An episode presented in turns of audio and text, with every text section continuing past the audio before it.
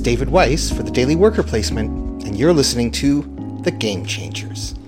Episode 8 Resistance is Not Futile, Part 1. By the end of the 2000s, the art and culture of modern tabletop had grown and thrived to the point of breaking into the consciousness of pop culture as a whole. Instead of Monopoly and Risk, it was Settlers of Catan and Ticket to Ride that began to become standard answers to the question what kind of board games do you play? Two interconnected phenomenon happened next that both reflected tabletop's growing popularity and catalyzed even more growth.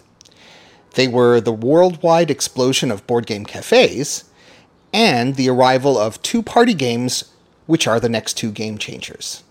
But first, the cafes. Of course, people have been playing board games in public and quasi public spaces for millennia.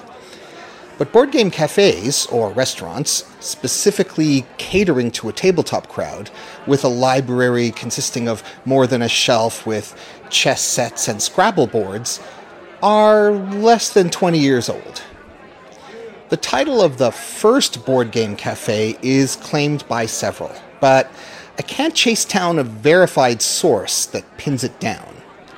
I do know there's an early episode of The Dice Tower from 2006 that mentions the sudden ubiquity of them in South Korea, but I can't find the specific episode. There was one called The Enchanted Grounds near Denver, Colorado, that opened in 2006, according to its website.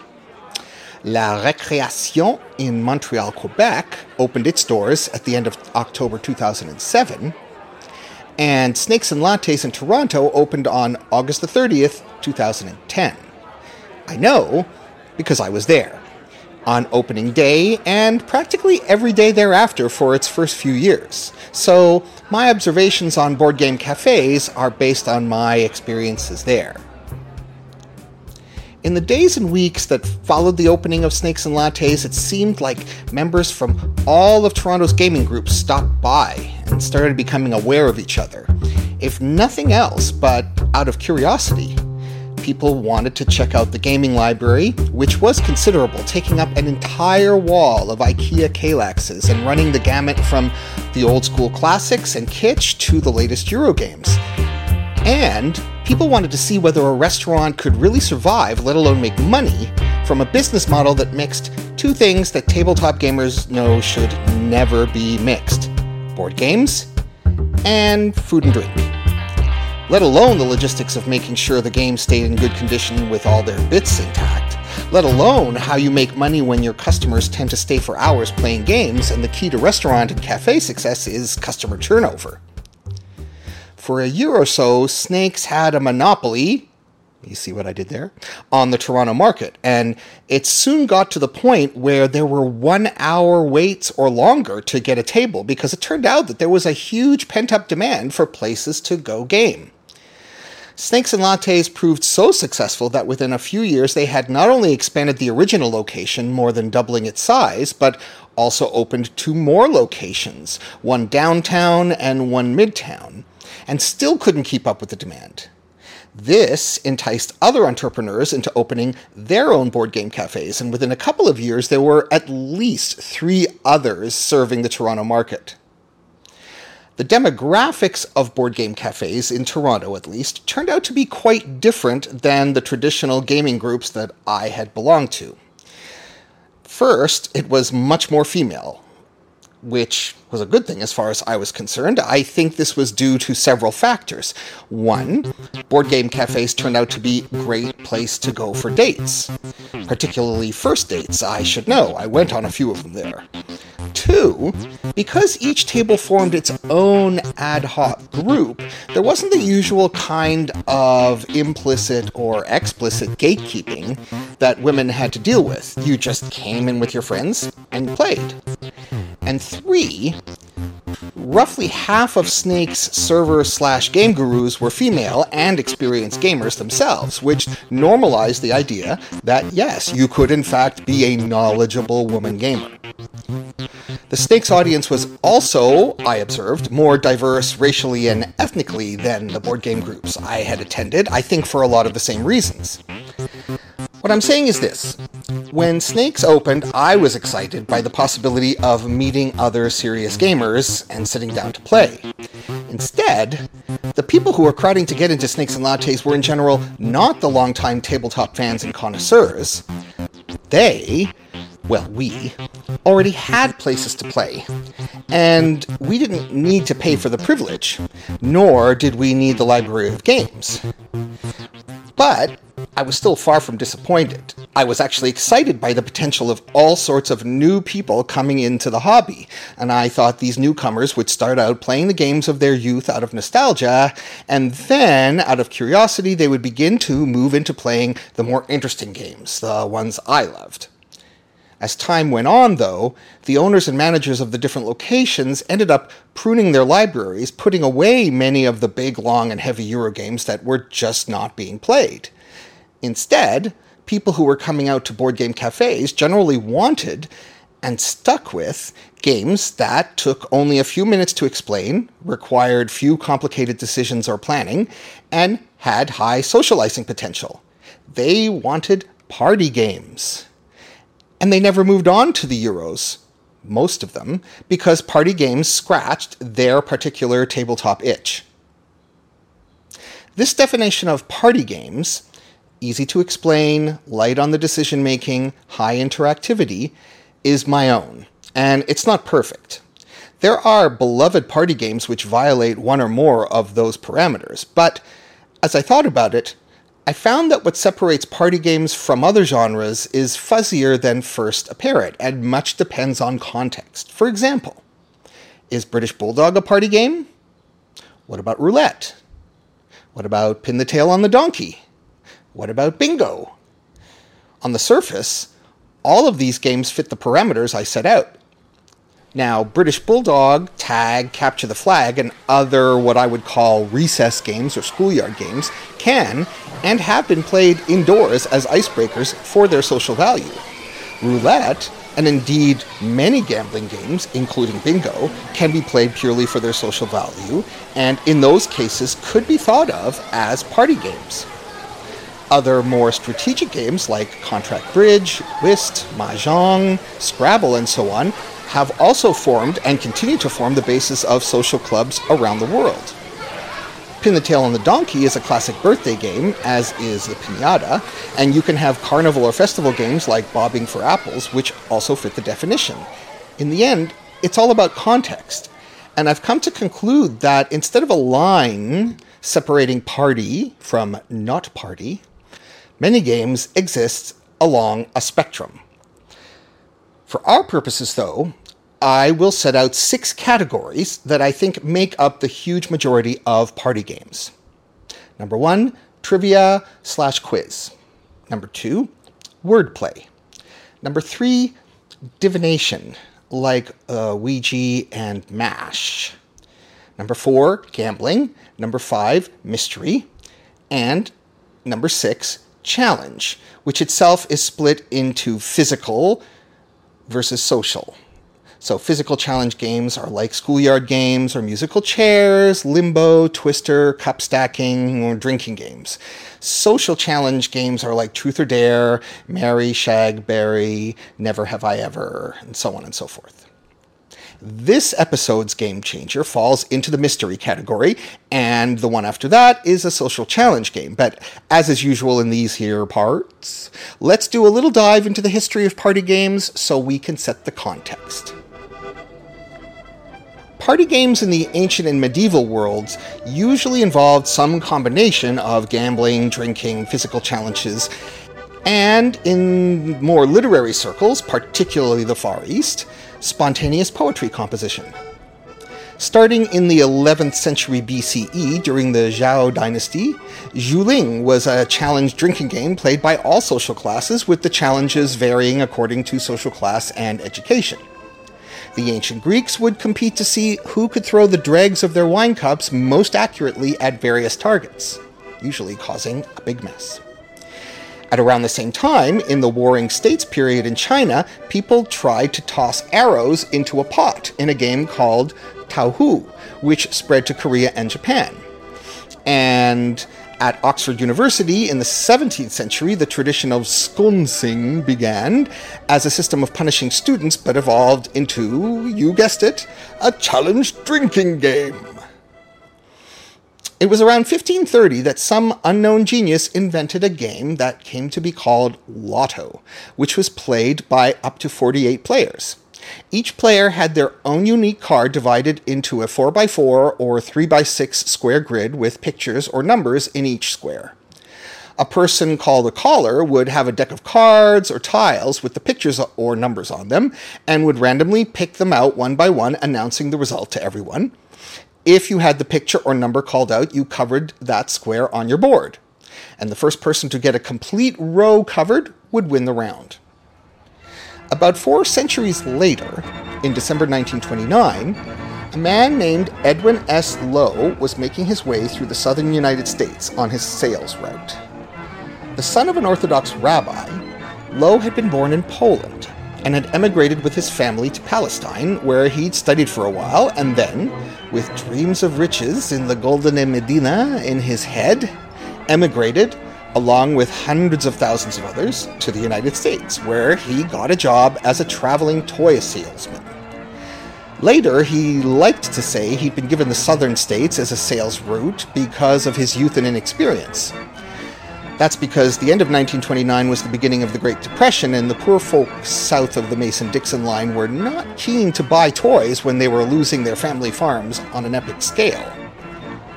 But one night, at a carnival in Georgia, he found a booth where people were actually standing in line for a chance to play a game where they covered cards with beans.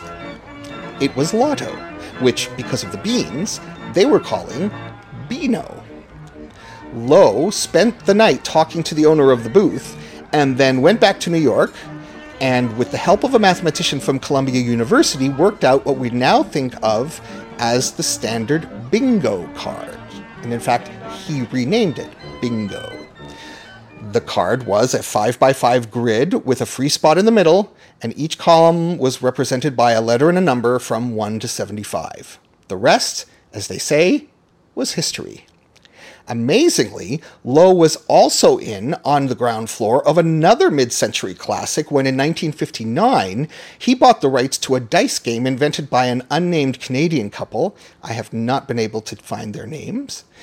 Since this couple played the game on their yacht, they called the game the Yacht Game, which Lowe changed to Yahtzee. But let's rewind.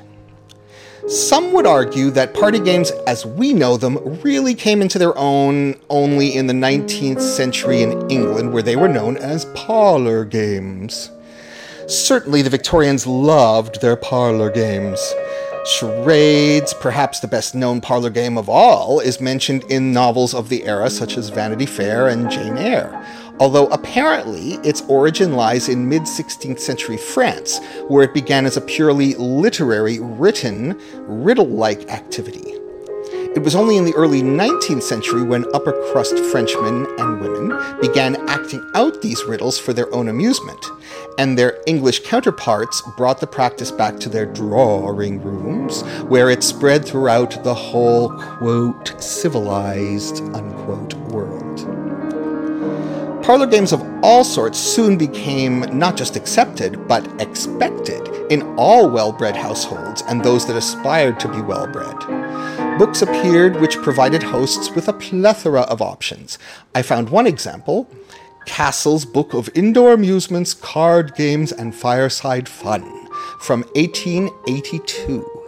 It has over 200 pages worth of activities of all sorts, including, of course, parlor games, many of which we would recognize today, including charades, but also 20 questions, musical chairs, Simon Says, and Russian gossip, which we know as broken telephone. Deconstruct that title, why don't you? The next milestone we'll visit on our way back to the present is a game called Jury Box from 1935 or 37, depending on where you look, which was designed by a Roy Post, about whom little is known, and published by Parker Brothers, who, by virtue of being the publishers of Monopoly, were already one of the biggest toy and game companies in the world. Jury Box was the ancestor of games like Sherlock Holmes Consulting Detective and modern mystery party games that started to appear in the 1980s, about which more in a bit.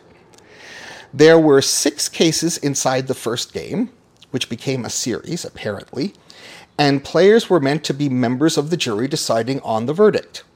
There was evidence to look at and even two photographs of the crime scene. Players voted on the ballots and then compared their result to the answer in the box.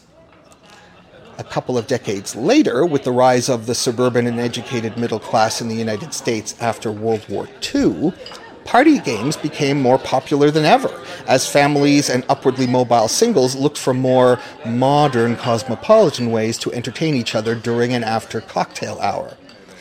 I have a book called Games for Insomniacs by John Fuller, which was originally published in 1966, but contains material from as early as 1957. Each chapter has a different kind of wordplay related game. Some examples are making up advertising jingles or slogans based on literary quotations. For instance, Macbeth's laundromat, out, out, damned spot. Guessing the names of celebrities based on their birth names. Did you know that Marion Morrison grew up to be John Wayne? Coming up with punny reporter games. If you're given I'm blank from the sun, for instance, you could say tanned, as in I'm tanned from the sun. Finally, making up stories from twisted phrases. So, too many brooks spoil the cloth. And you'd make up a story around that.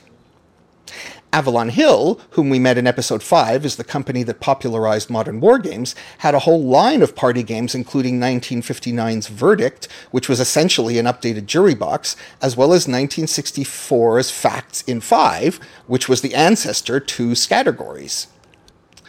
As the 60s went on and the youth movement began to shake up conventional mores with their long hair, Beatles music, hula hoops, and contraceptive pills, party games began to get more um, swingery.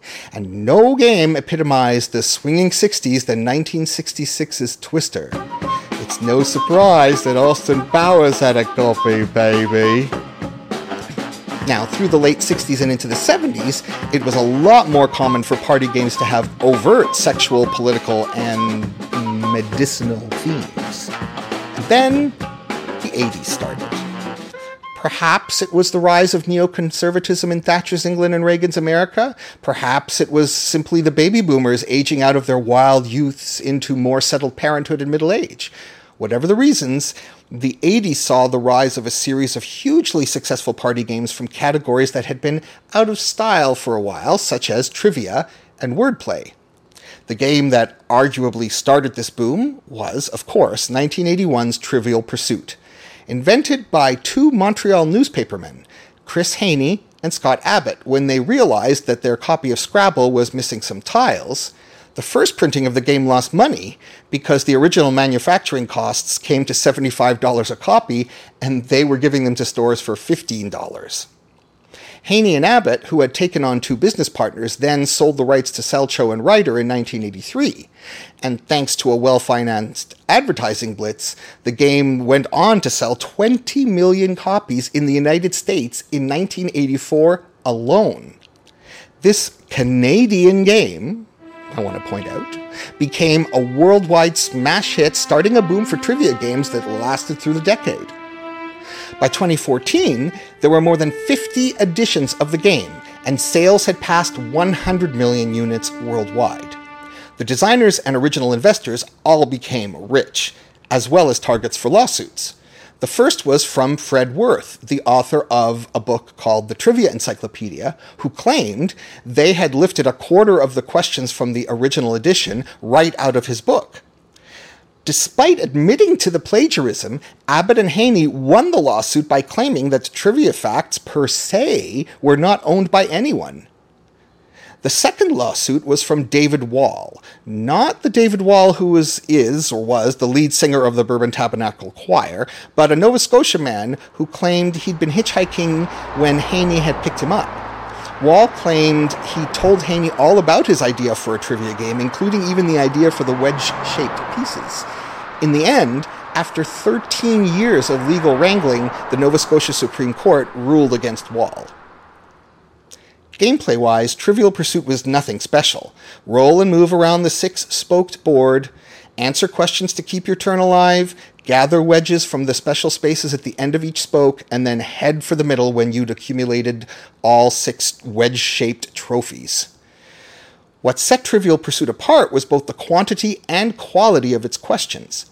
There were 6,000 questions on 1,000 cards, which ensured players would get lots of plays in before questions started repeating. And the designers made it a point of pride that their questions were well researched and up to date.